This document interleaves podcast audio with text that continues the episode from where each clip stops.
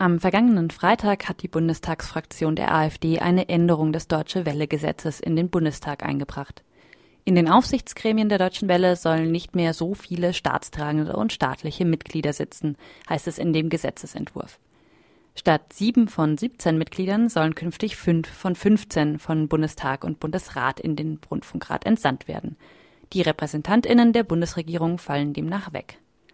Man wolle, heißt es in einem Statement der Fraktion gegenüber Radio Dreieckland, die Gremien der Deutschen Welle künftig, Zitat, staatsferner und demokratischer besetzen. Denn sie seien, Zitat, viel zu stark politischer Einflussnahme ausgesetzt, berichteten tendenziös und nicht selten einseitig indoktrinär und verbreiteten Regierungspropaganda. Jenseits der Rhetorik vielleicht keine schlechte Idee, könnte man im ersten Moment denken. Weniger politischer Einfluss auf Medien, Okay, für die Programme und Inhalte sind die Aufsichtsgremien nicht zuständig, aber hey, so grundsätzlich kann man das schon einmal fordern. Und zu Recht wird immer wieder die Zusammensetzung und Funktion der Gremien von ARD und ZDF diskutiert. Dann fällt einem beim Lesen des Entwurfs auf, dass hier zwar viel mit Unabhängigkeit und Verfassung argumentiert wird, wahrscheinlich aber vor allem je ein Platz für einen AfD-Vertreter im Rundfunk- und Verwaltungsrat dabei rausspringen würde. Auch in der Bundestagsdebatte am Freitag wurde schnell deutlich, dass es dem AfD-Abgeordneten Thomas Erhorn und seiner Fraktion wohl weniger um unabhängige Medien geht.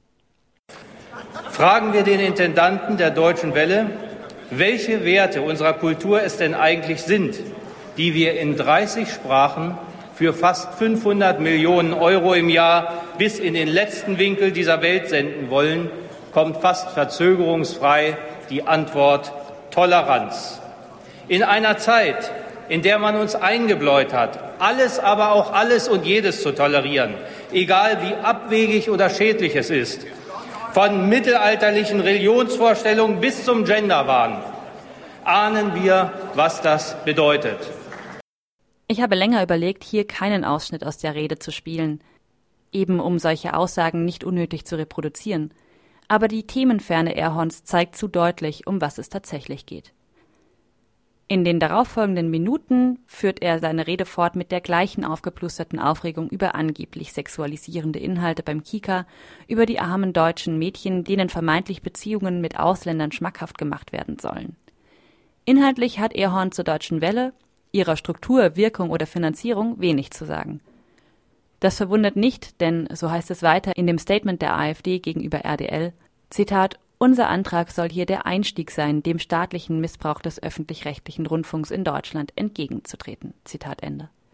Um den Auslandssender geht es also im Grunde nicht. Interessant an ihm ist allenfalls, dass in diesem Fall, anders als bei den öffentlich-rechtlichen, Medienpolitik auf Bundesebene gemacht wird. Hier kann die Bundestagsfraktion direkt Gesetzesänderungen anstoßen und muss nicht den mühsameren Weg durch die einzelnen Länderparlamente gehen. Das passt fraglos zu dem, was die AfD unter dem Stichwort Medien in ihrem Wahlprogramm aufführt und wie sie selbst Medienpolitik versteht. ARD, ZDF und überhaupt alle über Gebühren finanzierten öffentlich-rechtlichen Angebote sollen in ein Abo-Format umgewandelt werden. Sehen und hören kann nur, wer wie bei Netflix dafür bezahlen will. Die RedakteurInnen des Medienmagazins ZAP haben bereits 2016 gezeigt, dass dahinter viel populistische Medienkritik steht und bei Nachfrage relativ wenig Substanz. In der ihr eigenen kruden Mischung aus Autoritarismus und Marktradikalität fordern Parteivertreterinnen immer wieder eine Abschaffung der Lügenpresse, kombiniert mit einem auf reinen Wettbewerb ausgerichteten Medienmarkt und die so nicht existierende totale Neutralität von Medienschaffenden. Überspitzt gesagt, ja keine die Klickzahlen störenden kritischen Inhalte. Ein Kommentar von Pia Masurczak